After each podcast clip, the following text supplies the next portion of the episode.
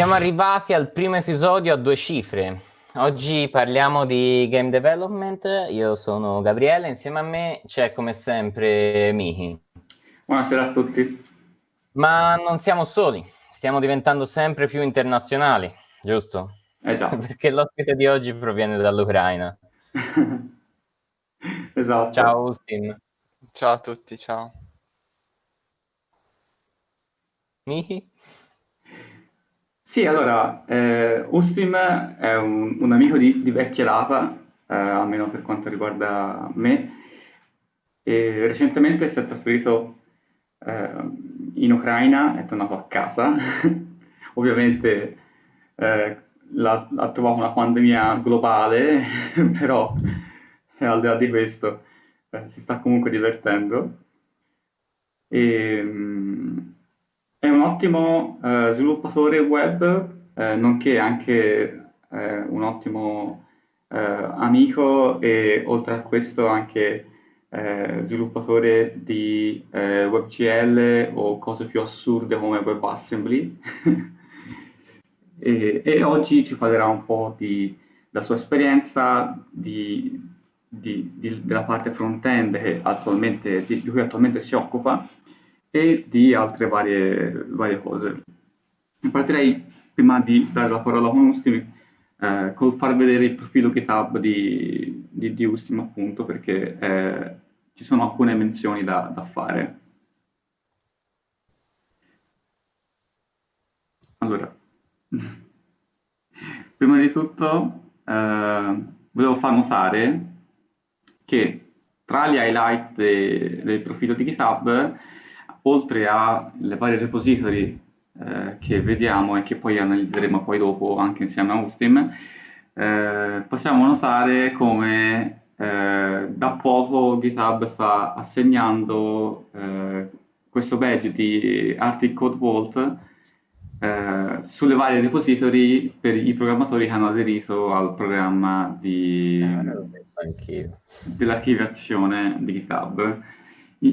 Attualmente Usima ha un po' di, eh, di repository eh, assegnate dentro il, eh, il, Code Vault, che altro non è che eh, se pensate a eh, la, banca dei semi dei vari tipi di, di piante di, di, di, tutto il mondo, che è presente attualmente, eh, mi sembra, nel polo artico, a 200 metri più in là di questa, di questa eh, banca semi per eh, piante vegetali, eh, si trova la, diciamo, il programma di archivazione codice di repository di GitHub. In questo modo eh, tutte le repository presenti su GitHub, non so attualmente con quali criteri vengono selezionati, eh, però potranno essere recuperate in caso di disastri o, o mhm. quant'altro. Mm-hmm. Ovviamente sono fisicamente eh, memorizzate su dei, su dei transistor, su delle memorie molto piccole, miniaturizzate all'interno di questo, di questo hot vault, che è una, una specie di backcaverna per i codici di sostanza. Ma la fanno tutti gli anni o sbaglio? Perché già l'anno scorso mi pare di aver... L'anno di scorso aver l'avevano inaugurata, quest'anno hanno iniziato effettivamente ad aprirla a tutto il pubblico, eh, per, a pubblico che aveva aderito al programma, per appunto memorizzare le repository. Mm-hmm. Io non mi dilungo più di tanto, eh, lascio la parola a, a Austin che, si, che si introdurrà, perché attualmente soltanto detto ciao e poi abbiamo preso la parola noi. E, e niente, quindi Austin, ah, intanto come va? Eh, allora, grazie, grazie dell'introduzione, sono lusingattissimo, grazie delle belle parole. Eh, va bene, va bene, vabbè, al di là dei problemi che sono un po' comuni a tutti, ovvero il virus, eccetera, però va abbastanza bene. Qui sono riportato... sei ancora in ufficio, sei uno dei sì. tuoi, probabilmente sei, sei in ufficio a lavorare. sì, esatto, siamo un'ora avanti, quindi eh, si comincia più tardi ma si finisce anche più tardi. Purtroppo non funziona l'equilibrio che chi, chi entra più tardi entra prima magari. No, eh, niente. Però mh, lato positivo è che i mezzi pubblici sono ripartiti da un po', da qualche settimana ormai, quindi possiamo permetterci di lavorare dall'ufficio, chi ha Mm. bisogno, chi ha voglia. E tu hai voglia, no? Io voglio perché a casa mi è molto difficile sia concentrarmi sia per le risorse della macchina che ho a disposizione, preferisco usare un- il computer di lavoro, ecco. E anche per Mm. introdurre meno spazzatura possibile in quello personale. Mm. E niente, da cosa vogliamo cominciare? Non so, avevamo una scaletta abbastanza indicativa eh, che ora sto andando a, a ritrovare perché ovviamente non mi sono preparato niente. No, vabbè, Allora, eh, io partirei, vabbè, magari, eh, dato che eh, diciamo stiamo presentando Ussima un mondo, anche se il mondo è- sono tre persone in croce, ehm, dato di partire dalla tua esperienza, quindi ehm, cosa ti ha portato a essere il front-end engineer nella tua attuale azienda? Eh, partendo praticamente con, con con le tue prime esperienze qui in Italia. Ok, diciamo che non ho subito cominciato la mia carriera come front-end, ho cominciato un po' più come full stack, come full stack developer, eh, lavorando per un'azienda in Italia, però ben presto ho capito che quello che mi interessa di più è la parte front-end, quindi dove ci si diverte di più con le varie animazioni e comunque anche algoritmi di eh, search o quant'altro però mi, mi- mi è sempre ispirata di più quella parte e mi sono sempre divertito di più a lavorarci. Eh, quindi poi successivamente ho cambiato lavoro in modo da poter eh, affrontare solo eh, i task relativi appunto al front-end, cercando di spingere sempre al massimo le capacità del browser, quindi eh, di vedere cosa è effettivamente capace di fare. E ben presto abbiamo, cioè, è venuto fuori che i limiti eh, più tosti, diciamo così, stanno nel, nel 3D rendering, perché mm, bene o male i siti girano dappertutto, però i siti veramente pesanti che hanno bisogno di ottimizzazione sono spesso quelli che usano eh, delle API di WebGL mhm. o di altre cose che sono sì fiche e divertenti da eh, sviluppare e implementare, però richiedono anche delle capacità di ottimizzazione, soprattutto su device mo- mobili, mobile, eh, per essere effettivamente usabili eh, quasi, quasi ovunque. Quindi Mhm. è un po' quella sfida che mi, mi ha sempre divertito, ovvero di far girare una cosa eh, potenzialmente pesante, però se scritta bene, ottimizzata e eh, mantenibile, farla girare anche su un device con relative capacità, eh, sia grafiche sia di CPU, anche se ormai in realtà sono molto potenti i cellulari il giorno d'oggi. E sì, è quella la sfida che, che mi ha sempre e che continua un po' a intrigarmi. a- Da quando è che hai iniziato a sviluppare eh, giochi? Seppur non al lavoro, perché te non, non fai effettivamente di lavoro il, il game developer, lo fai per passione. No, esatto, sì, eh, lo faccio per passione e praticamente l'ho sempre fatto un po' per passione. E i primi giochi, i primi tentativi di fare giochi eh, risalgono addirittura ai tempi degli studi, ovvero quando ancora studiavo alle superiori, eh, mi sono messo per conto mio a imparare Java perché non ce la... mm, non, non No. la facevamo come programma Mhm. di... sì, di- PHP facevate, immagino. eh, facevamo un poco di PHP Ok. in eh, quinta superiore giusto per interfacciarsi con, con i database, però i linguaggi... Invece- prin- Sei entrato a- eh, con la mentalità Java perché per quale motivo? Per Minecraft? Eh, no, no, no, in realtà no, in realtà perché d'estate non avevo internet e um, c'erano dei PDF che ci passò un professore in assenza di cose da fare. Mm-hmm. Mi sono messo a guardarli e via via ho, non lo so, mi, mi ha ispirato quel linguaggio. Mm. Lo È trovavo bello, interessante. Sì. A me piace molto. Eh, a me ora un po' meno, a dirti la verità. Però all'inizio sì, all'inizio mi, mi piacque tantissimo mm-hmm. e i primi esperimenti, i primi, primi tentativi di fare qualcosa, qualche desktop application l'ho fatta in Java e già allora erano dei mini giochini con mm-hmm. la macchina che eh, si muove su un canvas e cerca di schivare gli ostacoli su, mm-hmm. per dirti, un highway su, Questi su eh, a che età? Scusami? Ah, eh, età di quinta, quindi okay, 18, 18, 18. 18, 19 anni, sì. Mm-hmm. 18, sì. E tant'è che mi ricordo, eh, mi piacque tanto fare cose del genere e come eh, tesina all'esame ho portato un altro gioco mm-hmm. che era il Texas Hold'em, sempre f- scritto in Java come desktop application. Yeah. Quello è un po' e... più complesso. Direi di sì, sì. sì. Forse, forse era anche un po' troppo complesso, infatti mi ricordo di averci speso diverso tempo, eh, sia di giorno che di notte, e come ci piace fare noi programmatori, però alla fine ero soddisfatto del risultato e credo che era venuta fuori una bella tesi. E cos'è che ti ha spinto a lasciare Java? Uh, beh, in realtà è stato molto... Il caso? È stato sia il caso sia un... cioè non, non è stato un, brusca- non è che ho bruscamente ho detto vai, no basta, smetto di fare Java.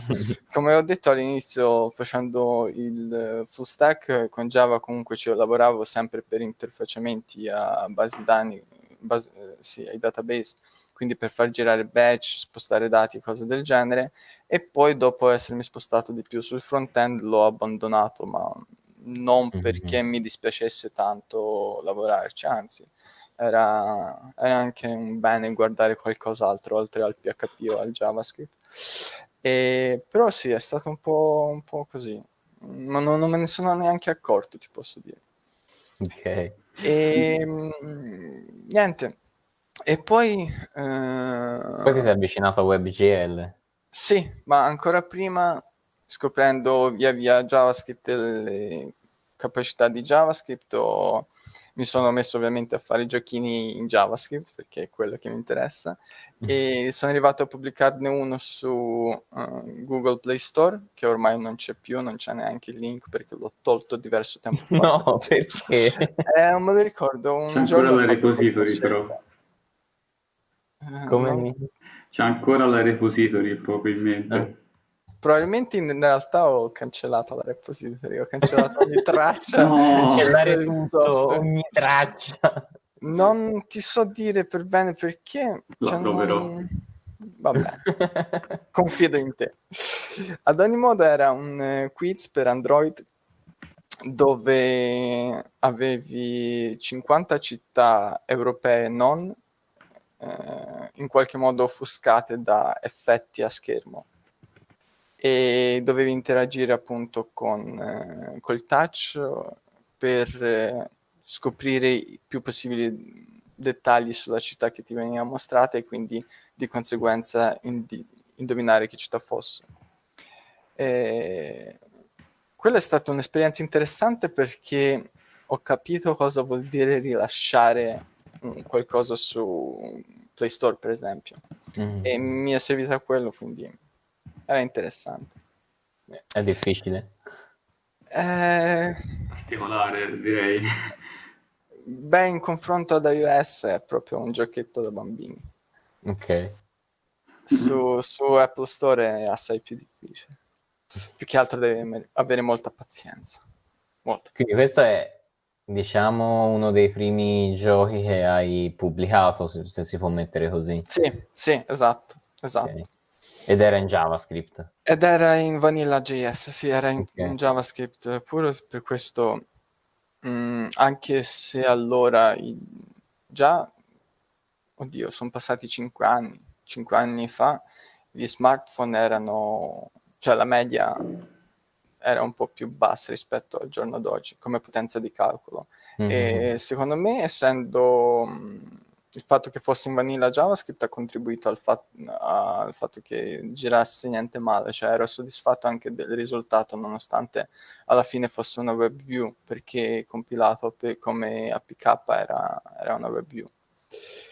E, però sì, ero contento, ero abbastanza contento del risultato. Quindi ho deciso di rilasciarlo e poi toglierlo, mm. perché non ero più contento. Eh, certo. Vabbè, un po' come e... 2048 che girava, era semplicemente JavaScript e CSS e girava ah, Sì, 2048 era, era scritto in JavaScript? Uh, sì, mi sembra di sì. Che Anche c'è, a me mi pare sì, sì. E poi magari è stato ma- eh, rimappato dopo, ripappato in nativo. Però la, la, prima versione mi pare che fosse JavaScript perché c'era proprio il sito che è stato wrappato per fare l'Android APK. Mm. Mm. Eh, però era veramente fluido appunto perché era tutta animazione CSS che i dispositivi erano in grado, qualsiasi dispositivo era in grado di rendere fluida la, l'esperienza. Proprio di questo, visto che sono entrato a gamba tesa, eh, mi prendo lo spazio perché vorrei far vedere il sito personale di, di Ustim, che, che è questo qui, ed è molto chiaro il riferimento che è stato fatto a quale film. E, e, questo forse è stato uno dei primi, diciamo, veri esperimenti con il mondo di, di WebGL e, e non solo, anche nel mondo di front-end, perché è tutto, ovviamente non c'è la, la navigazione eh, tramite mouse, ma è un po' a gioco, quindi eh, tra l'altro con un paio di, di cose nascoste. Però appunto la navigazione... Ma un easter egg. Sì, esatto. Però la, la navigazione di, di questo è, è molto, è, è molto carina. Sì, sì, cioè come, come si vede per film del sito personale, a me piace fare i giochi, mi diverto. Eh, mi diverto e cerco anche parzialmente, come in quel caso, di eh, includere certe meccaniche in qualsiasi cosa che faccio, sempre a, come progetto personale. Quindi sì, quello è stato un, uno dei primi esperimenti eh, a mo' di gioco sul browser. Ero interessato a cosa potesse fare per dare un look and feel pari a quello del first person eh, shooter per dire o, anche solo esplorazione. E con le API moderne devo dire che è stato piuttosto facile. Ponte, con il port, pointer lock e full screen eh, ma anche delle, eh, delle specifiche eh, ovvero delle tecniche come eh, oddio, scusatemi, il color correction, ecco, come uh-huh. color correction per dare look and feel del corridoio, comunque in generale della pellicola di Matrix per sposarla bene con il resto del sito. Quindi sì, questi piccoli dettagli sono quelli che eh, fanno perlomeno sembrare un qualcosa diverso da quello che effettivamente è. Perché se te fai vedere l'interazione uh, con la stanza a full screen difficilmente ti accorgi che sotto è un sito. Mm-hmm. Vabbè, cioè sì. sembra più un gioco nativo che, che esegui. Esatto, esatto. Mm-hmm. E l'idea era appunto quella. Quindi Beh, sì, esatto, caso... il, tuo, il, tuo, scopo era proprio quello, giusto? Sì, sì, e anche in quel caso sono abbastanza soddisfatto del risultato. Sì, anche se ora lo sto bello. Grazie. Grazie, ti ringrazio. Anche se secondo me non abbastanza e quindi ora lo sto rifacendo, ma non per cambiare l'aspetto in qualche modo, ma semplicemente per testare una nuova versione della libreria con cui è stato scritto. Ok, anche per ottimizzare magari. Sì, sì, eh, Mm-hmm. sì, da non so quel... quanto pesante si, eh, sia il sito. Eh, A occhio ti direi abbastanza, però sì, posso è un po' notevole. No, no, no, è effettivamente è notevole e lo sto ottimizzando nel senso che innanzitutto da quel che ho letto e da quelle prove che sono state fatte, la versione in your 3 bed and believe eh, di. Vue.js, ovvero del framework eh, che è usato stay in su quel Wonderland. sito, Hole goes. improvement, ha grossi Ok. mm, miglioramenti in fatto di rendering e ottimizzazione di file size. In più, ehm, la versione di 3JS, ovvero del motore di rendering eh, che gestisce la stanza e comunque elementi 3D al di là di quella, sono con la nuova versione è sempre più ottimizzato, comunque è sempre più light sotto qualche punto di vista se usato correttamente, quindi perché non aggiornare anche quello? E in più, eh, proprio dal punto di vista di file size, ci sono una serie di esperimenti che ora sto cercando pian piano di portare fuori dal sito e renderli mh, fini a se stessi, ovvero separarli dal sito stesso, quindi non verranno più buildati assieme al codice del sito, ma verranno eseguiti tramite iframe. Ok, Quindi il caricamento dovrebbe essere più veloce. più veloce, più istantaneo. Sì, sì. Esatto, sì. Allora, sul sito io sono arrivato al momento in cui devo scegliere quale pillola prendere. E non conoscendo Matrix se non sai quale prendere. Eh, certo, quindi quale, quale mi conviene Ustim? Eh, non lo so, tenta. Secondo me non succede niente di brutto. Nessuna Però con se le due? Come scusa? Con nessuna delle due succede niente di brutto? Penso di no, però se, smia- se smettiamo di sentirti vuol dire che ti è esploso il computer. Vado con la Ehm, blu. Prova con la blu.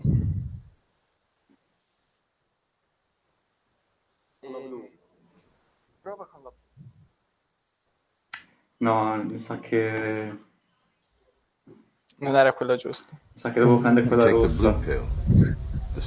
Beh, dal punto di vista di UI UX il sito lascia desiderare take the anche parecchio, ma non mi importa perché è un sito personale ed è venuto fuori esattamente come lo volevo io. Quindi non, de- non deve essere user non deve experience, essere giusto? user experience. Anzi, stavo proprio pensando a fare proprio un terminale con, ehm, con la libreria che avete fatto vedere tra l'altro in uno dei vostri post Sì, Explorer, il terminale esatto, Mhm. sì, che Mhm. vi hanno integrato direttamente nella pagina web proprio per dire ascolta, se non sai usare il terminale il mio sito non lo vedi. Per una volta in cui non ci sono i designer o i creative director o chiunque altro che mi dica come deve essere fatto un sito, lo voglio come lo voglio io. Eh, una domanda che mi viene in mente è perché non sei effettivamente andato a... eh, perché non hai cercato un lavoro che si abbinasse con la tua passione? Questa è un'ottima domanda, in realtà, a cui anch'io cerco la risposta. No, vabbè, scherzi a parte, perché parlandoci chiaro, quando ho finito gli studi in Italia, mh, era palese che fosse più facile trovare, un lav- trovare il lavoro come web developer. Chiamiamolo normale? Esatto, chiamiamo normale web developer, che sia front-end che sia back-end che sia full stack, piuttosto che uno, un game developer. Perché purtroppo, ehm, anche se ci sono dei tentativi, anche se ci sono delle scuole, eh, guardando la realtà negli occhi, mh, l'industria dei videogiochi non è molto diffusa eh, in Italia come anche in Ucraina o come anche in molte parti dell'Europa in realtà, Eh, tranne fatta, fatta eccezione per qualche paese, eh, tipo la Polonia. Ehm, e quindi prioritizzando di più il fatto di dover trovare un lavoro, ho preferito comunque andare, tra virgolette, sul sicuro come web developer piuttosto che eh, magari continuare a cercare o frequentare qualche corso per specializzarmi nel game development e poi tentando e cercando, magari non so, spostandomi in cose che, a cui non avevo pensato allora, eh, per trovare un lavoro come in quel, in quel campo lì. Eh, è stata una scelta giusta? Non lo so, non lo so. Poi ora, eh, diciamo che l'industria videoludica è, chiamiamolo, il male. non saprei. Eh, cioè, mm, uno dei tanti documentari che ho visto ne parla particolarmente male eh, dal punto di vista di, di sviluppatore della, eh, magari della, dell'azienda che sviluppa videogiochi. Eh, ecco, sì, diciamo che eh, leggendo un po' anche a giro, non è proprio l'ambiente più, più bello dove tu possa magari coltivare una, una, passione come quella di sviluppo di videogiochi. Magari è anche uno dei motivi per cui un sacco di, eh, di gente diventa indie developer. Sì, sì, anch'io ho letto diverse cose al riguardo. Questo soprattutto riguarda i progetti AAA dove mm-hmm. ci sono grossi budget, ma ci sono anche dei tempi che sì, spesso vengono spostati, ma comunque con la quantità di lavoro eh, che porta con sé un gioco AAA, i tempi sono sempre pochi per fare le cose come si deve. E quindi ci sono crunch, crunch continui, settimane, mesi. Sì, è un ambiente molto tosto, tra matrimoni che, che, vanno in frantumi, tra due o tre ore di dormita al notte, sono... Sì, è un ambiente molto tosto, ma è vero anche che è quello che ti dà molte soddisfazioni. Mm-hmm. Quando riesci a contribuire a un qualcosa che viene apprezzato parecchio, perché l'industria del videogioco ormai è molto...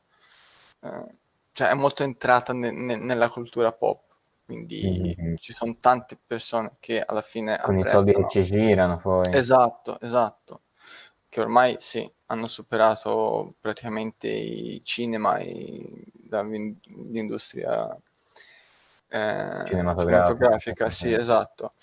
C'è però chi, e io d'altronde li capisco, perché non è abbastanza questo, perché spesso magari che, che mi importa di aver contribuito a un Assassin's Creed di turno per dirti se poi il mio nome è scritto piccolo nei esatto. titoli di coda e quindi preferisco spostarmi sull'indie development mm-hmm. per fare qualcosa di tra virgolette mio o tra pochi essere magari più rilevante nel fatto di prendere decisioni tecniche o artistiche più eh, importanti appunto rilevanti. E, ehm, e, comunque anche con gli indici si guadagna lo stesso, nel senso ci sono tante persone che danno la preferenza all'indie game piuttosto... Mm. Sì, anche io preferisco gli indie. Sì, sì, ce ne sono tanti. Mm. Come giocabilità, mm, secondo me, magari vengo dalla vecchia scuola, eh, però... No, ma in realtà eh, ti capisco perché i giochi AAA molti sono diventati impegnativi, sì. cioè sono quelli che durano 30, 40, 40 ore. Se te torni a casa stanco dal lavoro, qualunque lavoro tu faccia, è difficile che tu ci abbia mm. voglia di metterti lì per 3-4 ore a cercare le mm. piume o qualunque cosa. Sì. Piuttosto ti godi una storia che è piccola, fine a se stessa, concisa, che magari anche ti colpisce di più mm-hmm. in quelle 5-6 ore che dura un indie game. Però così non è, eh, diciamo che è cambiato molto durante, durante gli anni questa concezione di, del gioco. Prima non era assolutamente così.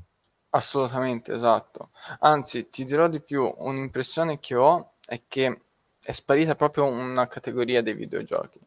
All'inizio, cioè all'inizio, ehm, negli anni 2000 c'erano sì AAA e c'era, gli indie non c'erano perché ancora le risorse non erano così disponibili, però c'era una categoria di giochi che non pretendeva di essere chissà quale, era tipo un gioco normale, magari con un po' di bug, magari con qualche... E i bug rimanevano lì, eh. Che rimanevano lì, certo, perché le patch ancora non esistevano, eh. comunque non erano... Cioè, avevi il CD che mettevi esatto. dentro il PC e quello esatto. rimaneva per esatto. tutta la sua vita naturalmente. C'erano questi giochi che anche con, che ne so, game, game design un po' contorto, però erano funzionali e funzionavano, la gente ci giocava, erano tipo la categoria B, categoria C, qualcosa del genere, passami il termine. E io mi sto accorgendo sempre di più che al giorno d'oggi non esistono quei tipi di giochi. O comunque se ce ne sono, sono molto, molto rari, molto rari. D'altro canto abbiamo l'industria indie che grazie a um, tool che sono stati messi a disposizione dei developer può crescere e quindi eh, dare più offerta al mercato. Dando più offerta al mercato la gente si interessa di più e quindi tutto il campo cresce. Sia l'indie sia il mobile gaming, che anche quello è cresciuto a bestia negli ultimi anni, proprio a bestia.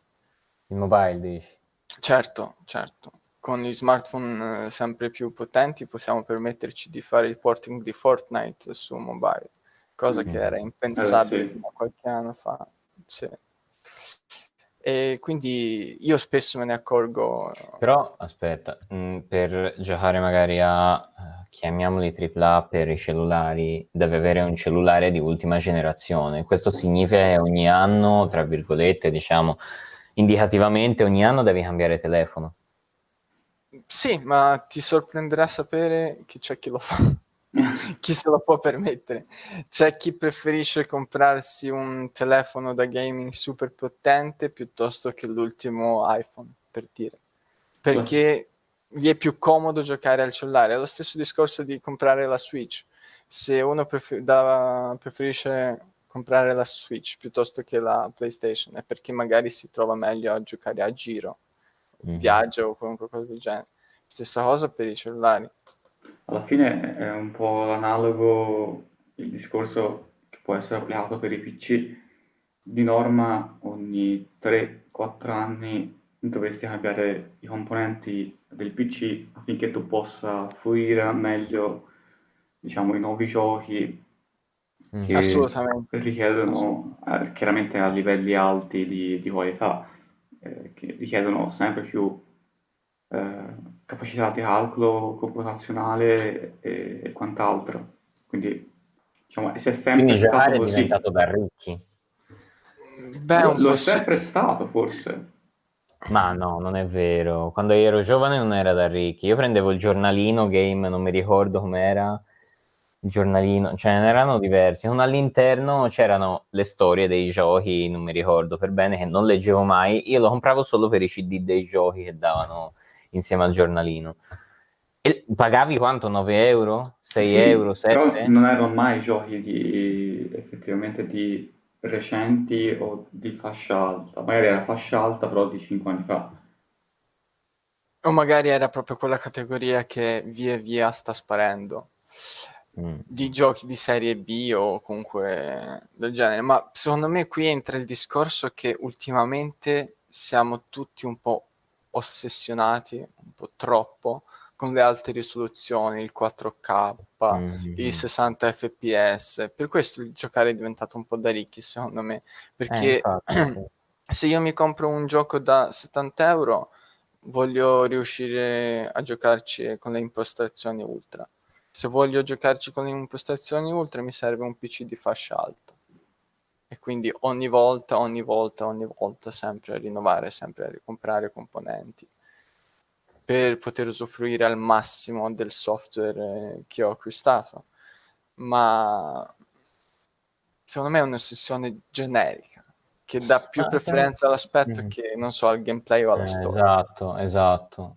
Cioè, eh, se, se, devo guardare magari l'aspetto, mi guardo un film cioè io esatto. quando, quando, gioco mi voglio divertire, a me della grafica mi importa il giusto, però si ritorna a quello che dicevo prima, magari è la mia concezione un po', mm, chiamiamola, diciamo, all'antica, che mi fa pensare questa cosa qua. Cioè il gioco deve essere divertente, non deve essere bello da guardare. Ovviamente per... se c'è l'uno e l'altro, per esempio, mi fa piacere. Certo, io personalmente concordo con te, ma eh, mi piace anche mi piace quella sensazione quando te giochi a qualcosa e a un certo punto ti rendi conto che non sai distinguere tra un film e il gioco. E questo è dato sia eh, dalla grafica, magari anche in primis, però anche da una storia molto più o meno profonda mm. o comunque dai personaggi ben caratterizzati, dall'ambientazione, un po' da tutto. E ehm, quindi sì, nel senso il gameplay è importante, c'è chi assolutamente chi preferisce l'indie li preferisce spesso per questo motivo qui. Anche se anche quelli hanno un po' di storia, che però essendo indie, diciamo, raramente hanno una grafica tale da farti perdere, cioè da illuderti eh, di guardare un film, per esempio. Sì. Cioè, potresti contarli sulle dita delle mani. Esatto, esatto. Mm. Sì, sì, sì. Esatto. Uno dei, degli ultimi che ho visti probabilmente sarà di qualche anno fa anche ehm, quello de- che ci sono gli androidi maledizione, come si chiama? No, non posso ricordarmelo. eh, la storia mi sa che eh, guidavi due o tre personaggi che in realtà non erano umani, ma erano androidi che pensavano e ragionavano. Ah, ehm, eh, sì, ce l'ho presente di quale parli. Eh. Quello mi ha fatto mm, non, non, paura, però mi ha fatto impressione e mi ha fatto capire davvero a che livello, a che livello è, arrivato, è arrivata la grafica ultimamente.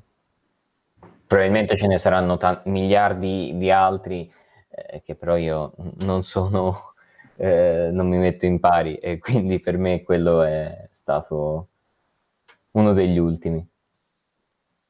No, eh, ma ci sono queste cose che ti rimangono in mente. Eh sì, sì, sì. No, più che altro mm, ho visto il, il trailer e basta, però già dal trailer era una roba paurosa. Ehm, come mai ecco questa è una domanda che mi viene ora, ehm, parlando di AAA. I AAA spesso vengono sviluppati tramite dei, ehm, dei motori grafici, no, l'Unreal Engine, lo Unity o, ehm, o motori di questo tipo. Ehm, perché te non eh, hai deciso invece di, eh, di, di non utilizzarli? Ehm Beh, è vero in parte. Diciamo che finora lavorando principalmente su web eh, non ci sono, cioè ci sono motori di questo tipo, ma sono, mm, come si posso dire, dal punto di vista di mm, cose dentro, sono molto più mm, light rispetto a Unreal o Unity. Mm-hmm. Eh, sì, magari lo Unity Unreal lo, lo, lo, lo usi per eh, giochi più eh, pesanti, più grossi, non so come definirlo. Sì, più tra virgolette seri per dirti, ecco. anche se anche quelli sì. hanno la capacità di esportare mh, per HTML5 per esempio. Mm-hmm. Ma non da tanto. Non da tanto, in realtà Unity come qualsiasi export che ci abbia dentro l'ha introdotto prima mm-hmm. e um, ti faceva proprio una folder enorme, proprio enorme all'inizio mi ricordo con eh, il compilato per eh, appunto il browser. Ora ha introdotto il supporto per WebAssembly che è una tecnologia molto interessante. Che te conosci? Che io, con cui io ci ho giocato un po'. E Unreal invece anche quello aveva l'export per HTML5 ma mi pare che con le ultime versioni l'abbia tolto. L'abbia tolto è possibile integrarlo comunque attraverso dei plugin ma immagino che l'abbia tolto per ottimizzare il peso del software perché poca gente effettivamente lo usava perché come dicevete chi usa Unreal lo usa per fare dei desktop application principalmente mm. di giochi seri. Sul web invece di game engine ce ne sono un paio che però eh, non, non, hanno tutte le feature appunto di un game engine vero e proprio e hanno spesso delle diverse limitazioni, anche se, anche se devo dire che la resa grafica è, sta sempre migliorando. Mm-hmm. Ora che siamo, per esempio, mh, mm, sembra da poco, ma in realtà neanche tanto, eh, WebGL 2, eh, 3JS con l'ultima versione che è la 118 ha introdotto il supporto per WebGL 2 di default, quindi non devi più specificare il parametro, ma lo usa di default. Questo ti fa capire che appunto sia le capacità eh, di calcolo in generale sono cresciute, sia le capacità dei PC anche di fascia media eh, desktop sono cresciute in modo da poter eh, usare di default, sì, sì, in modo da poter usare di default WebGL 2 e sito funzionerà sulla maggior parte dei device. Mm-hmm. Se, seguendo questo discorso, ehm, una repository che è presente sul sito di Ust- sul GitHub di Ustim è quella di WebDoom, che è stata, diciamo, un'epopea a realizzarlo. Porting, no? Sì, una specie di porting eh, in WebAssembly, se non vado errato, vero Ustim? Esatto, sì, è l'esperimento di cui ho accennato prima. E di fatto è praticamente Doom replicato su, su un navigatore e, e appunto dove ognuno può giocare o caricare un gio- una, una partita passata o altro. Pazzesco. Prova sì, a esatto quando è salito fuori tutto quell'hype per WebAssembly, quasi all'inizio, ma in realtà no, già da un po' di tempo che c'era, mm, per puro caso mi capitavano un sacco di articoli tipo eh, finalmente qualcosa che sostituirà JavaScript da tutti quelli che odiano JavaScript da quanto 30, 25 anni ormai. non vedono l'ora che JavaScript sia sostituito. E quindi, dato che c'è questa tecnologia che permette di ricompilare il codice eh, fatto per un software nativo. Eh, però, attenzione, attualmente codice C, C++ e Rust. Ok. Quelli Rust. che non, e Rust, quelli che non usano la garbage collector. Mm-hmm. Quei linguaggi di programmazione.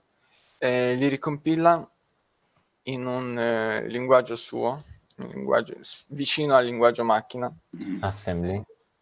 WebAssembly, Pro- mm. non è proprio assembly, assembly okay. è un WebAssembly perché è, gira- sì, eseguito dentro il browser su una virtual machine. Mm. Cioè, passami il termine virtual machine, viene definito come una virtual machine, ma non è la virtual machine classica, tipo VirtualBox. È... Diciamo che viene interpretato da questa... Esatto il, web, il codice generato da WebAssembly viene interpretato da questa sorta di layer che viene denominato come virtual machine che poi esegue effettivamente le istruzioni.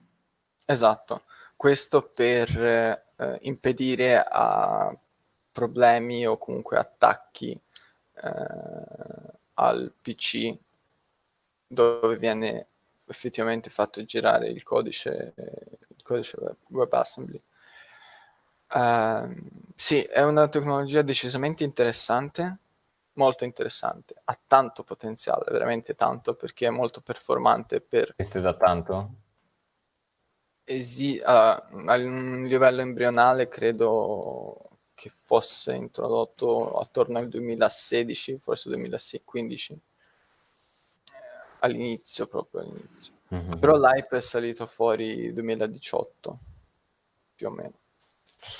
E, ehm, quando l'ho provata io era comunque a un livello molto embrionale, nel senso che eh, c'erano molti problemi a mm, fare il porting di Doom, in parte perché è un codice del 93. Ecco, esatto.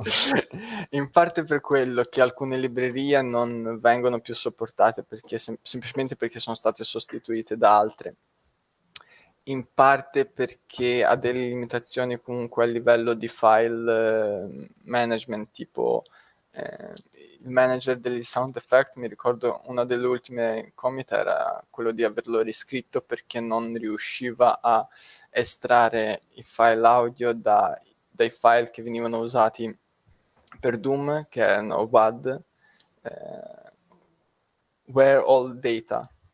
Ok. eh, ecco, e quindi uno entra, guarda dove, dove, sono gestiti gli SFX, i sound effect di Doom, capisce più o meno come vengono gestiti, si mette a riscriverli per usare per dirti MP3 o i... oddio, Wave, come, come si chiama? Wave, sì, wow. Sì, sì. E riuscire in quel modo a ricompilare il tutto con, eh, con MSkip, che è il compiler per, che ti sputa fuori il codice WebAssembly. Quindi difficoltà ce ne sono, c'erano, e credo che al giorno d'oggi qualcosa è migliorato, qualcos'altro no. Diciamo che l'impressione generale è che se ti metti a scrivere un codice fresco fresco e magari sai a priori che dovrà essere compilato eh, per il browser, quindi non ti metti a usare librerie particolari datate o comunque cose molto specifiche del linguaggio di programmazione stesso, è mm. un ottimo tool per distribuirlo su più pat- piattaforme. Se però ti metti a giocare con qualcosa di eh, un po' datato, un, mm-hmm. po', un po' particolare, un, qualche, non so, ma anche spesso degli effetti grafici. Ci sono delle problemi, c'erano dei problemi con eh, OpenGL in quel caso, C- c'erano dei problemi. E, ehm, in quel caso sì, è un, comunque un tool fantastico, però ha delle limitazioni e credo che ce l'abbia al giorno d'oggi. Anche. Mm-hmm. Però già mm, almeno ora come ora eh, il 3D o comunque diciamo le grafiche relativamente avanzate nel web sussistono, giusto?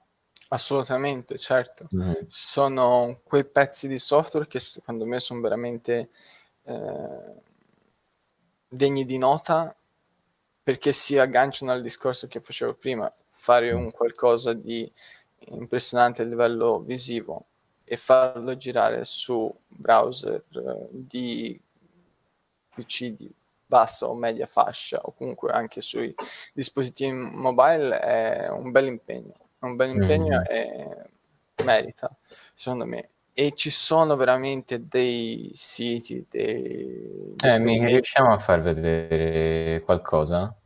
Sì. Tipo Heraclus, non è che si chiama? Eccolo qui. Mm-hmm. Ora, mm, io immagino che esploderà probabilmente il tuo il browser. Guarda, metto, metto qualità bassa. Eh, ma io credo non basti. No, guarda, invece, invece legge. Eh. E questo è tutto web.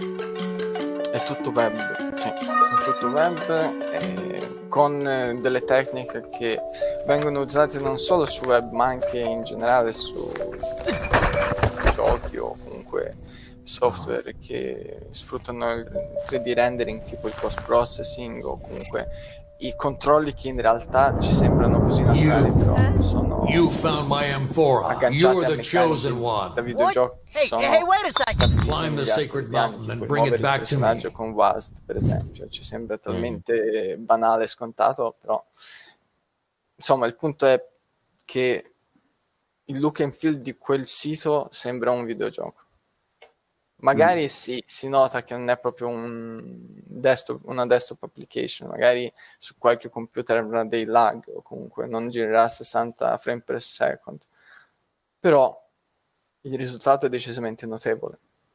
E questo ti fa capire che la piattaforma web si è sempre più eh, si sta sempre più avvicinando a quello che se non, di, se non il giorno d'oggi ma una volta era, erano i giochi cioè, mm-hmm. la qualità visiva o comunque di gameplay potrebbe benissimo essere implementata. E questo è scritto in eh, JavaScript 3, co- utilizzando la libreria 3JS. giusto? Utilizzando la libreria 3JS, esatto. Ehm, è sul sito di 3JS, perché sul sito di 3JS ci sono dei lavori che- a cui loro vogliono dare più rilevanza come case study.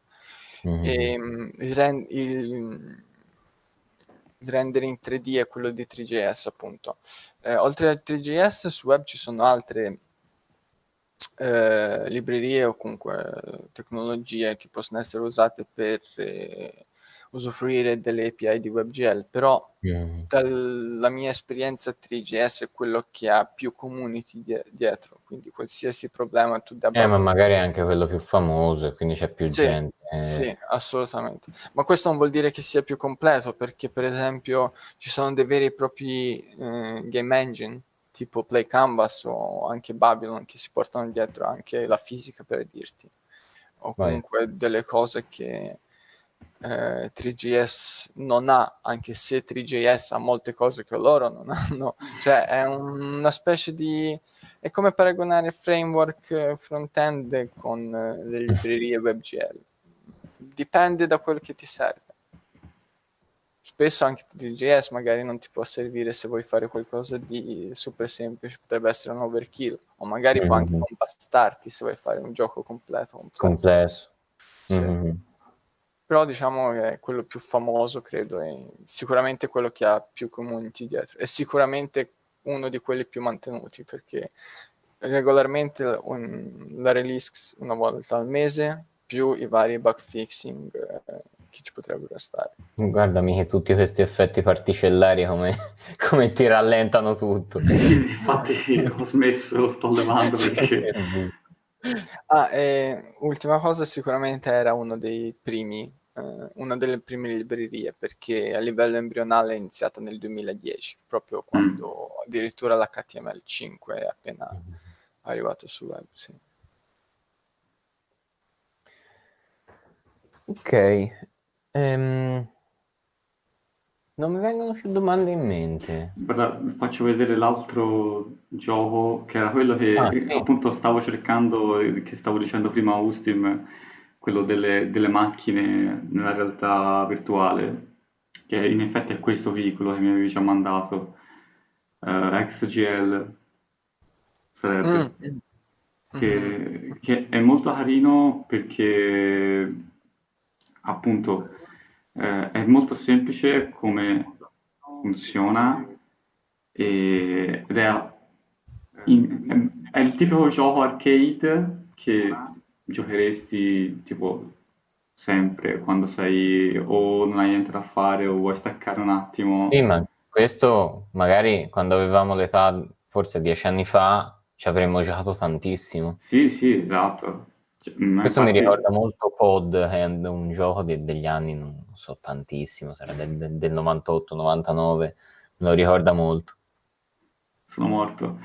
Vabbè, però per dire, ehm, è molto carino e, soprattutto ha una complessità, questo qui, questo tipo di gioco, anche quello precedente, che non è solo eh, a livello di gameplay, ma proprio anche a livello di eh, physics engine, a livello di eh, renderizzazione poligoni, eh, perché comunque so- tipo anche questo, ha un modello della strada, ha il modello della macchina, tutte le, le particelle eh, per quando acceleri, quando, quando decelleri, eccetera, eccetera. Insomma, sono tutti Mhm. parametri, sono tutti variabili che eh, normalmente non ci faresti caso perché comunque ti, aspe- ti aspetti che sia così oggi- oggigiorno. Su Mhm. web è tutto molto più... deve essere molto ottimizzato tutto questo, chiaramente. Ovvio che anche per giochi di eh, AAA è sicuramente ottimizzato, ci sono altre tecniche, ci sono altre che- tecnologie lì dietro, eh, però appunto sembra che eh, le big company stiano spingendo, e non solo Google, non solo eh, Windows o altre, ma proprio anche le company che eh, sono dietro ai Physics Engine oppure ai motori di renderizzazione, vedremo poi dopo appunto Unreal, ehm, e Unity che stanno spingendo molto anche sull'interfaccia eh, web, l'interfacciamento dei videoludico su web. Quindi mm. eh, ovviamente questi sono esperimenti, come ha detto Austin, mh, con uh, versioni di uh, framework o linguaggi uh, obsoleti ormai, però fanno capire quanto c'è davvero del potenziale dietro che sicuramente può portare a un nuovo mondo, a una nuova tecnologia, a una nuova fetta di mercato probabilmente.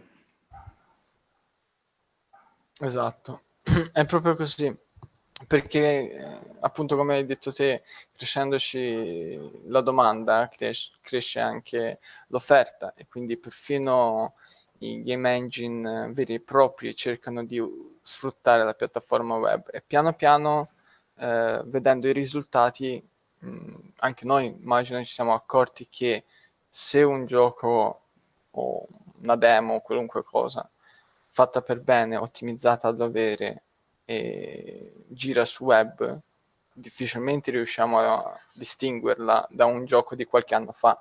E questo qualche anno fa si sta via via, piano piano, sempre eh, avvicinando al giorno d'oggi ma perché l'industria del gaming in generale cambia.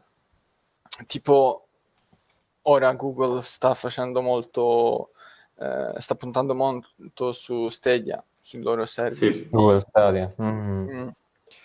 Quindi tutti questi border, tutti questi confini, sia gioco nativo o gioco su browser o comunque anche streaming service rispetto a un gioco fisico, si stanno molto ravvicinando, quindi cresce anche l'offerta per quanto riguarda export per web e soprattutto la cosa veramente bella, siamo arrivati al punto in cui piano piano eh, su web vengono implementate le ultime API che, venivano, che vengono comunque stanno per essere fortemente utilizzati in gaming eh, desktop eh, per esempio, ci sembra, o almeno io ho questa impressione che WebGL2 sia un, una delle ultime cose, però in realtà c'è già una cosa nuova che si chiama WebGPU mm. che sfrutta la stessa tecnologia delle API di Metal e Vulkan, ovvero mh, mm, le capacità di calcolo di schede grafiche potenti però le sfrutta sul browser. Quindi mm-hmm. offrendoti un livello di rendering ancora più elevato rispetto a quello di WebGL 2. Quindi avendo a disposizione quella tecnologia, anche se attualmente è decisamente presto per uh, usarla, magari per darci un'occhiata, per fare due cose, per divertirsi, però è decisamente presto. Però, altro perché se... ogni, ogni, due giorni esce una nuova draft, l'ultima esatto. del 15 luglio. Esatto ogni nuova spec, sì, davvero. Però questo, semplicemente questo, il fatto che ci sono delle proposal, ci sono delle tecnologie, ti fa capire che la, il web come piattaforma mm-hmm. è ormai un'altra piattaforma da gaming.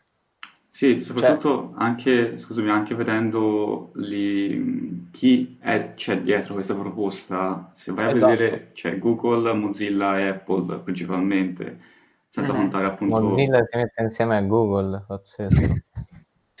e a Apple. Beh, Mozilla, Mozilla, ha interesse nell'imporre uno standard o nel creare uno standard mm-hmm. eh, per il web, anche perché è circondato da navigatori basati su WebKit, quindi su Chromium. Sì, sì, infatti, infatti. Quindi, almeno si deve difendere in qualche modo. Eh, però appunto sono tutte eh, proposte e soprattutto questa è molto interessante perché è abbastanza innovativa per, per il reparto web, anche se ormai eh, di fatto ormai è assodato che debba occuparsi la CPU di alcune operazioni piuttosto della CPU, eh, però appunto che la voglia di basarsi su già eh, degli engine già effettivamente realizzati oppure integrare delle API già utilizzate è sicuramente un, un enorme passo eh, per il futuro del game development per il web. E, tra, tra, dall'altro stavamo parlando prima di Unreal, eh, Unreal Engine, la versione 4, quindi la versione attuale, diciamo, ehm, la scorsa versione, perché ormai siamo già alla 5, o, o almeno quando usciranno i prezzi delle varie console next gen sarà il turno di Unreal Engine 5, però ad esempio per la Unreal Engine 4 eh, seppur in maniera sperimentale, erano state proposte alcune API per far girare l'engine direttamente in web. Quindi mm-hmm. an- anche questo eh, fa capire quanto eh, quanto stiano portando molto. Sì, mm. sì, sì. Poi esatto. case nemmeno troppo piccole perché c'è l'Epic Games. Sì, tra, tra parentesi. Eh, Unity non so di chi, di chi sia. Unity mi sa no. Ubisoft, Ubisoft. No. Ah, Ubisoft? Forse ti manca. Eh, questo mi manca. Andiamo a controllare in live direttamente, scusate. e anche il CryEngine. CryEngine è di Crytek. Eh quasi personale. Eh, Comunque, è sviluppato dalla Unity Technologies, ma che la Unity Technologies è... Dai, Unity Technologies. Un'azienda. È un'azienda, è un'azienda. che non è legata... Sì, sì, è un'azienda a parte che non, che non sviluppa giochi, ma fa solo il motore, l'engine. Allora, niente, avevo detto una, una cacchiata. Quindi, Diciamo di quelli più famosi che sono, che io sappia almeno, le, il CryEngine, uh, Unreal e Unity, solo una di queste tre. No, a parte no, anche forse sbaglio. Solo una di queste tre è effettivamente una società di sviluppo videogiochi. Dici Unreal Engine? Game... Sì, Unreal Engine e basta, Epic Games e basta. Eh, no, anche Crytek eh, ah, sì, eh? okay. Christ per esempio, il famoso... ah già, è vero, è vero, è vero. È vero. E poi in, in un modo o nell'altro in realtà tutti gli engine che ci sono il giorno d'oggi a giro, tranne Unity, forse è veramente l'unico. Eh, in un modo o nell'altro ogni game engine è partito da un videogioco, nel senso che per fare un videogioco hanno messo delle fondamenta che poi sono cresciuti in un engine vero e proprio mm-hmm. interno allo studio comunque messo a disposizione anche attraverso licenze commerciali mm-hmm. Unreal Tournament per l'Unreal Engine eh, esatto CryEngine sì, CryEngine mm-hmm. di Crytek poi ci sono quelli proprio interni tipo il uh, Re Engine ovvero Resident Evil Engine, che già ah. palesemente mm. ti fa capire che eh, dal videogioco di Resident Evil è derivato il game engine. Mm-hmm. Mm, quindi Capcom. E poi ci sono, c'è quello di Red CD, CD Projekt Red. Ah, Scusate. Project Red, sì. Sì. Eh, quelli di, mm, di, The Witcher, per The esempio, Witcher, e di Cyberpunk che sta per uscire. Sì. Ora okay. il loro game engine. Quanto hype hai su, su quel gioco? Mm. Ma guarda, io in realtà ho smesso di giocare. Okay. Fai e basta, giochi. Eh, sì, ormai ho talmente poco tempo libero a disposizione che preferisco concentrarmi sullo sviluppo che mi diverte un po' di più. Mm-hmm. E quindi ti dirò che probabilmente la prossima generazione l'assalto addirittura. Ci sono altri due titoli che, volevo, che voglio recuperare per la PS4 e poi basta. Ok. Poi basta. Mm. Mi volevi far vedere. Avevamo quel video da far vedere su. Sì, c'è il video del, della presentazione de, del nuovo Unreal Engine. Eh, esatto. Che fa un po' paura, nel senso che, nel senso buono del termine. È decisamente una cosa impressionante. Questo è il motore grafico. Sì, questo è il motore grafico che appunto Mamma mia. troveranno nella PlayStation 5, ovviamente per i giochi che utilizzeranno Unreal. Però, insomma... Mm... Mamma mia. A un certo punto c'è un... Guarda le luci. Sì, le luci sono pazzesche, sem- tutte dinamiche e i poligoni, la quantità di poligoni Eh sì. c'è all'interno di quella demo, all'interno della caverna è una cosa fuori di testa. Infatti non ci voglio credere fino all'ultimo. Sì, anche perché Veramente- non hanno specificato nessun tipo di hardware, eh, requisito o altro sulla quale. Giravoce, giravoce che sia ottimizzato a bestia per la PS5. Talmente ottimizzato che Gira solo lì. forse no, talmente, talmente ottimizzato che dicono sempre voci che girano che i PC dovranno rincorrere la PS5 per ancora qualche anno. Eh, Prima di cambiare engine. Eh sì. E andare dove? Particles in Niagara can now talk to one another and understand their environment like never before. Questo è Unreal, mentre Unity eh, riesce a tenere il passo, diciamo così. No. Unity sta sempre sta cercando sempre di più di avvicinarsi al, al AAA development. Paradossalmente Unity era partito eh, un po' come un game engine di nicchia per appunto l'indie game e soprattutto il mobile che appunto è stato introdotto per prima lì e piano piano eh, con le nuove pipeline, con le nuove rendering pipeline si sta, sta cercando di eh, fare un update del motore di rendering appunto di migliorare la grafica, il content look and feel generale eh, offerto dal game engine per stare a passo con Unreal per dirti, mentre Unreal sta facendo tutto il E- e possibile per eh, o perlomeno in parte per essere appetibile agli indie, agli indie game developer. Quindi anche lì i bordi si stanno via via eh, though. One is 2D and the other one sciogliendo. is the web. Now, Sì, diciamo che 2D, appunto Unity è, mh, ha un target molto diverso rispetto a Unreal. Sì, sì, sì. Mm. Ehm, No, eh, infatti io eh, Unity lo vedo spesso, ehm, lo vedo spesso ehm, dare i fondi, mettiamolo così, sponsorizzare, ecco la parola, sponsorizzare molto i Global Game Jam. Quindi Mm. lo- loro puntano molto su, sull'indie. Mm, sì, assolutamente, Mm. assolutamente. Te hai mai Eh, fatto su Steam eh, qualche io Global Game Jam? Eh, no, quella no, però ho utilizzato Unity per un progetto che però anche quello non era proprio un eh, gioco vero e proprio. Diciamo Unity ha anche il vantaggio di essere usato impropriamente perché offre, mm, offre delle tecniche, offre degli strumenti per ottenere per esempio eh, l'IR compatibile con gli smartphone se viene compilato per quello out of box quindi eh, senza troppi magheggi.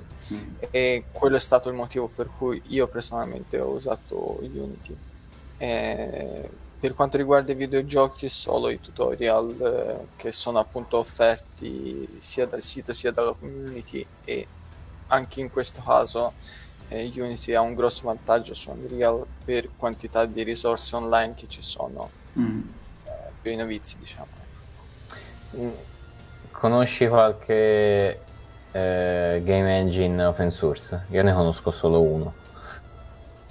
Mm, per web c'è Play Canvas che è open source anche Sì. se, se ti dà il core diciamo ci sono altri pezzi Io conoscevo il Godot, ah sì è vero c'è anche il Godot che è un pochino io- più grosso che io sappia almeno. Sì, sì, e anche un po' più, cioè non datato, nel senso che esiste un po' da più tempo, se non sbaglio.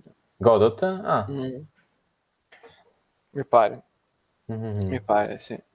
E Unreal in realtà è open source, ti do questo scoop, però è open source nel Sarà senso... Mm, no, nel senso che gli mancano dei pezzi, nel senso te puoi scaricarlo, compilarlo, ma non ci puoi... Cioè, essendoci la licenza per utilizzare Unreal, Mhm. eh, ovvero quella che si prende il 5% se non sbaglio dei tuoi guadagni dopo che superi Eh. 3.000 dollari al mese, E. Unity è una roba del genere, però mi sa che un- anche un pochino più, più alta, secondo me. Eh, ora su Unity non me lo ricordo. Su Unity non me lo ricordo. Però, comunque sia, essendoci questa specie di licenza per Unreal, eh, loro offrono il codice sorgente del game engine, ma n- con delle limitazioni in modo che tu non possa ricompilartelo sul tuo PC e usarlo Mhm. senza pagare, insomma. Eh beh, certo. Però sì, di fatto è open source e credo che le versioni passate siano state rilasciate come tali completamente a questo punto. Credo, ma... Mm. No, infatti vedevo anche nel sito di- dell'Unreal che c'è... Eh, come si chiama? Ah, Epic Game slash Unreal Engine su GitHub. Epic Games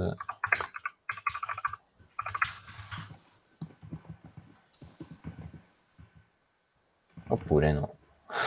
Non lo trovo.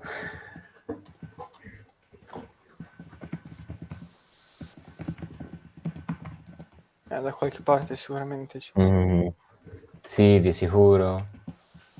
Epic Games.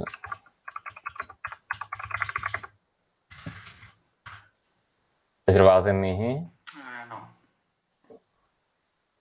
Niente?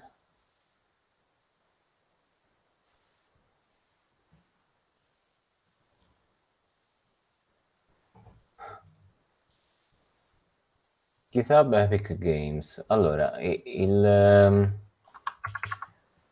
Te lo mando qua sulla... sulla Ah, ecco. conferenza, però non c'è l'engine. È privato.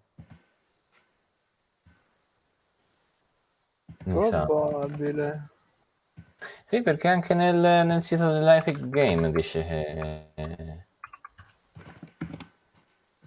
è privata come, come Come repository. repo. Mhm. Mm, Magari ti danno accesso- l'accesso eh, sì. sì, se acquisti una licenza di qualche tipo. eh, sì, sì, sì. Però di fatto il, il codice sorgente del- dell'engine è open source. Ok. A pagamento più Cioè, meno. open source, sì, scusami, scusami. È visibile nel senso codice sorgente visibile Ok. a pagamento.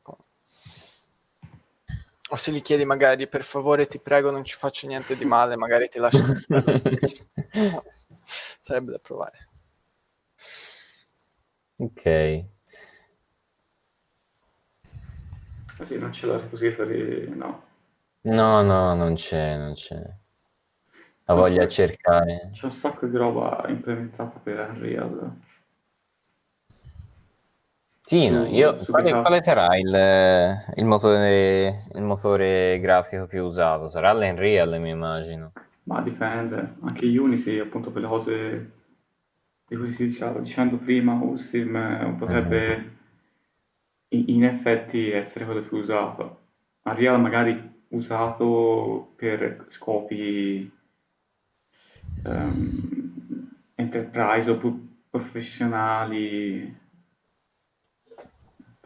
Ah, Anche perché la- eh, il- scusa, Unity lo puoi usare anche per applicazioni eh, non, non ludiche per il VRLR, giusto? Esatto. Eh, L'Unreal non lo so, però lo Unity sono più che sicuro che possa essere usato per quello scopo lì. Mm. Sì, spesso Ora, Miki, magari te sei un po' più esperto, non so. Ci hai mai aggeggiato te? Ma io ho gettato, ho giocato su Unity sia per la parte AR, che appunto, come dicevo, Ustim è quella più commerciale del Mm. tutto il sistema Unity, e un po' anche non grafica 3D, ma grafica 2D, eh, simulando appunto con il C Sharp eh, delle robe molto, molto basiche sulla parte di Unity. Mhm. Però appunto il fattore, come diceva giust- giustamente Ustim, è che in Unity puoi davvero trovare tantissime, tantissime risorse eh, rispetto magari all'Unreal. Ora non ho, Perché dici c'è più comu- community? C'è più community, più facile accesso, eh, è più facile anche l'engine eh, rispetto a Unreal. Sicuramente Sì, sì. Unreal, una volta che tu ha- hai fatto, hai preso insomma la repository, sicuramente avrai una sorta di pacchetto di supporto ehm, molto blando, ma insomma che ti dà supporto su tutta l'implementazione, su, su tutto il motore. Secondo me. Sì, se sei un novizio, tra l'altro, hai il vantaggio, eh, cioè, mi immagino per uno che comincia a entrare in game development o comunque in programmazione in generale, immagino sia più facile ehm, cominciare da C Sharp, ovvero quello linguaggio che ho usato da Unity piuttosto che da C++ che ho Eh. usato in Unreal, anche se Unreal ti offre il blueprint che mh, è un modo di programmare grafico che ovviamente però ti perde un po' in quanto performance. E, Mhm. E poi un altro La vantaggio... di- programmazione grafica, Sì, nel vero sì. senso della La parola. programmazione Ho grafica... sempre avuto paura di quello. E un altro vantaggio di Unity che non abbiamo detto è il supporto, il grande supporto a- al 2D, che Unreal ce l'ha, però non è, non è a quel livello, diciamo. Eh sì, Quindi- sì, vero. Mm, È molto appetibile per i vari indie o comunque per chi vuole cominciare, spesso mm, meglio cominciare dal 2D piuttosto che dal 3D e quindi vai dove ci sono più strumenti. Sì, Vabbè. perché magari c'è meno prestazioni eh, proprio a livello grafico e quindi magari all'inizio solitamente mm, dipende sempre, però io me lo vedo sempre che all'inizio c'hai un computer scarso, se così si può definire, e quindi vai su qualcosa di un pochino più leggero, come un 2D. Sì, sì, ma Mm. anche per Ah. eh, acquistare delle capacità di programmazione o comunque di Eh, sì, capire sì, sì. eh, in generale come un gioco è strutturato. Perché è proprio un Spesso altro environment, eh, completamente, Esatto. completamente un altro environment rispetto alla programmazione sia web sia software eh, molto, molto quotidiana, ecco. È veramente, Mm. sono casi veramente particolari che anche per chi proviene dalla programmazione, ehm, sia web sia software, comunque c'è un, un buon gap da colmare, Mhm. almeno all'inizio. Esatto, è un modo di pensare un po', un po' diverso rispetto appunto al web o comunque ai- al back-end o al front-end, Mm. però ha una cosa molto carina secondo me è che si sposa molto bene, eh, la programmazione di un gioco intendo, si sposa molto bene con l'object oriented programming e con i principi Molto, solid, sì. molto bene Molto, sì. perché te a quel punto puoi permetterti veramente di strutturare il gioco eh, in modo da avere componenti separati tra di loro ma che comunicano solo ed esclusivamente in, eh, per eventi strettamente necessari quindi tra virgolette essere completa- quasi completamente indipendenti fini a se stessi ma eh, a livello di gioco sono interagiscono tra di loro e con il giocatore in modo organico, nel senso cioè è, è proprio quello il- la cosa bella secondo me di preparare una simulazione di un mondo o comunque di una scena o di un livello, qualunque cosa tu voglia, e illudere il giocatore che è così Mm.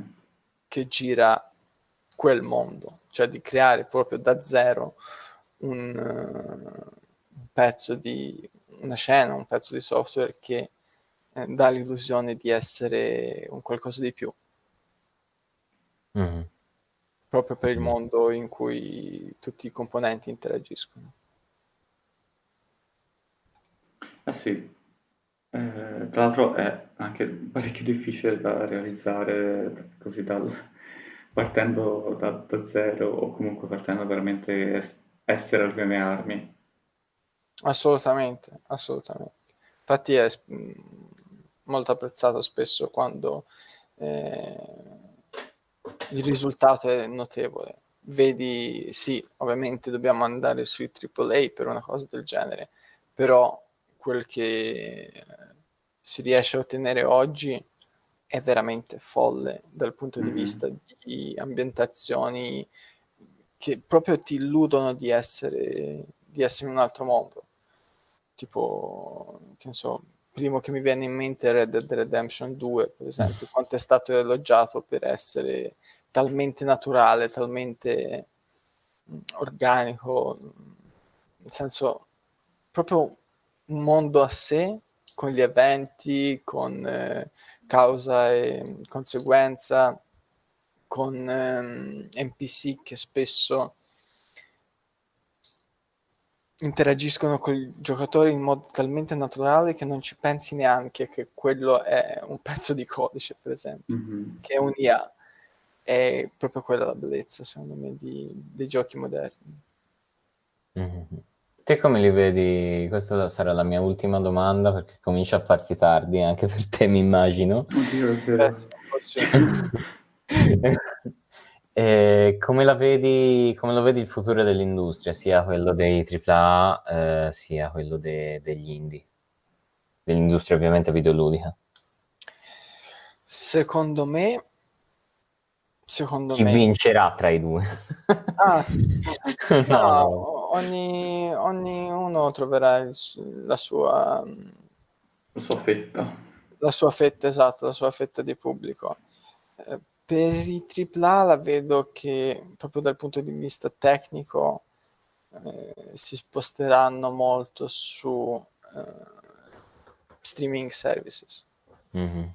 quindi offrendoti la possibilità di avere un- una macchina di medio livello, medio-basso, quasi livello e giocare ai giochi con una resa grafica piuttosto, piuttosto notevole per via dello streaming services. Però lì Poi- si va su un problema di, a quel punto di, un problema, eh, di connessione, perché se non hai connessione internet e ti permette di fare una cosa del genere, non giocherei mai. Assolutamente, ma se non sbaglio la- il 5G piano piano sta prendendo... Mhm. Sta Si prendendo spera. Si spera, si spera. Vediamo che le proteste che ci dicono. Ecco, esatto. esatto.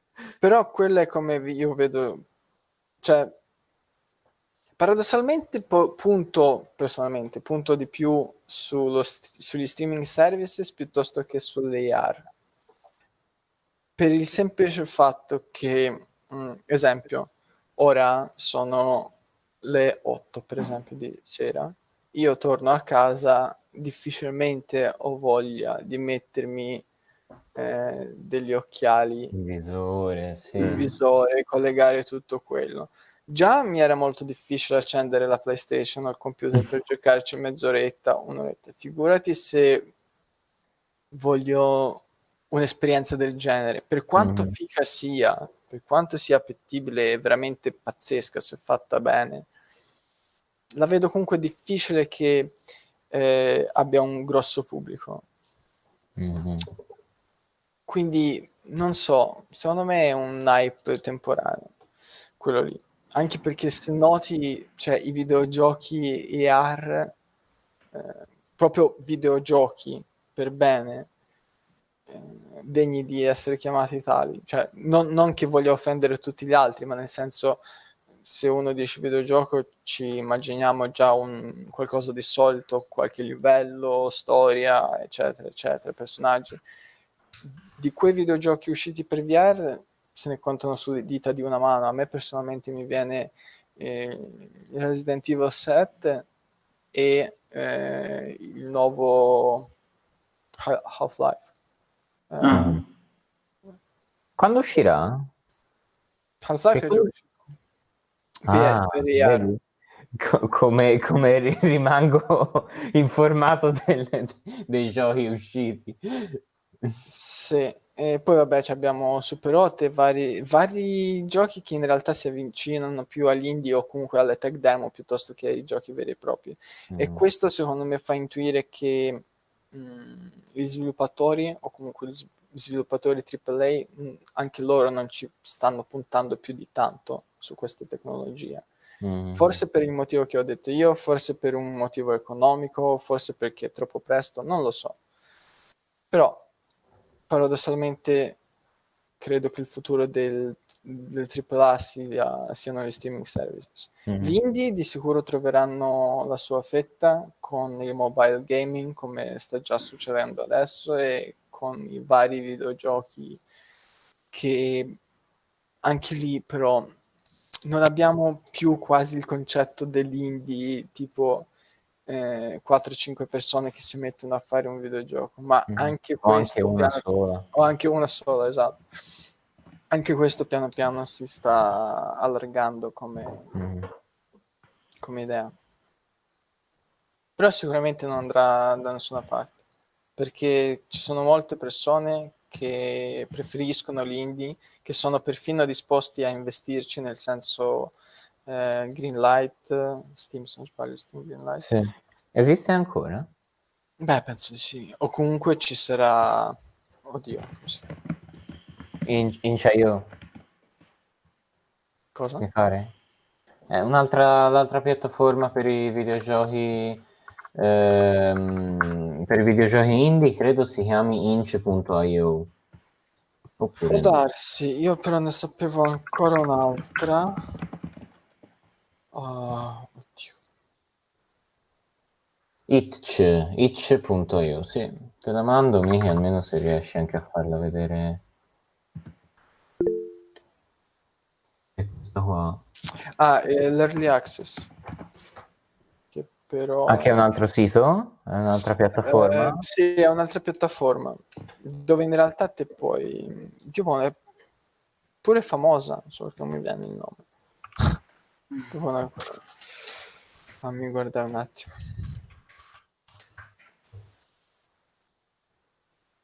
Mm.